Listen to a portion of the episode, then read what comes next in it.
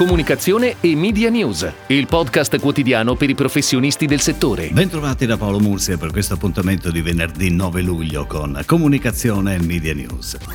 E così ieri sono usciti i dati Radio Terra del primo semestre 2021. Come previsto tutte le reazioni dei grandi gruppi sono improntate a sottolineare i dati positivi che ognuno di loro ha raggiunto. Il problema è che di dati positivi, nel vero senso della parola, ce ne sono veramente pochi. Fatta eccezione per Rai Radio 2, che è l'unica emittente nazionale realmente cresciuta nel giorno medio, mentre per tutte le altre i dati indicano lievissime variazioni in positivo o più spesso in negativo. Seguendo la regola del confronto tra periodi di rilevazione omogenei troverete che i confronti vengono fatti con il primo semestre 2019, anche se nel frattempo è cambiato il mondo. Così mi sono affidato ad un osservatore esterno, grandissimo conoscitore della radio e che nel suo sito offre sempre analisi puntuali, ovvero Claudia Storri. Questa è la sua sintesi dopo l'uscita di Radio Terra. Compressione apprezzabile nei sette giorni, riduzione significativa nel giorno medio e perdita profonda nei quarti d'ora. Allarme rosso. Le iniziative di promozione a sostegno del mezzo che non possono essere semplici segnali di unità o contest di canzoni come nel corso della pandemia, sono richieste in termini immediati.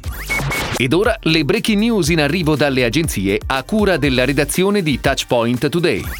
Melis Melis si aggiudica un'altra vittoria conquistando il rebranding di oddschecker.it, il sito leader nella comparazione in tempo reale di quote, pronostici e bonus sulle scommesse sportive, attivo sul mercato dal 1999. L'agenzia a seguito di una gara ha curato il restyling di logo e payoff del sito, rafforzando il posizionamento del brand sul mercato italiano con un progetto grafico immediato e dal forte impatto visivo. Nella fase post-briefing, dopo un'attenta analisi di benchmarking, il team creativo Melis Melis ha lavorato a un piano di ridefinizione grafica sotto il segno della semplicità e della chiarezza, creando un look and feel in linea con l'audience degli scommettitori italiani.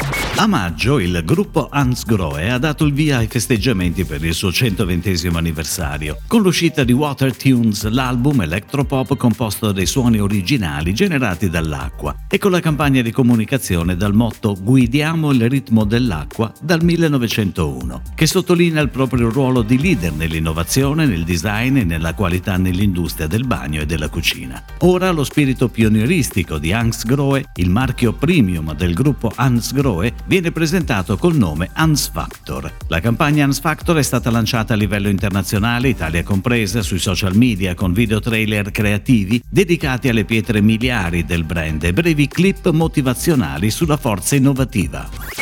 Massimo Martellini sarà presidente di FCP anche per il prossimo biennio 2021-2023. È indubbio come la federazione si sia trovata nell'ultimo biennio ad affrontare un contesto di eccezionale complessità, afferma il presidente. Gli eventi pandemici hanno inciso soprattutto nel corso del 2020 sugli investimenti pubblicitari delle aziende. Il primo semestre del 2021 ha conosciuto una progressiva ripresa degli investimenti, grazie anche al buon andamento della fase vaccinale e dal delinearsi di uno scenario sanitario sanitario sicuramente più favorevole e meno incerto. Ora ci attendono altri due anni di lavoro, nei quali intensificheremo ulteriormente le attività progettuali, in linea con la crescente complessità ed articolazione del contesto pubblicitario.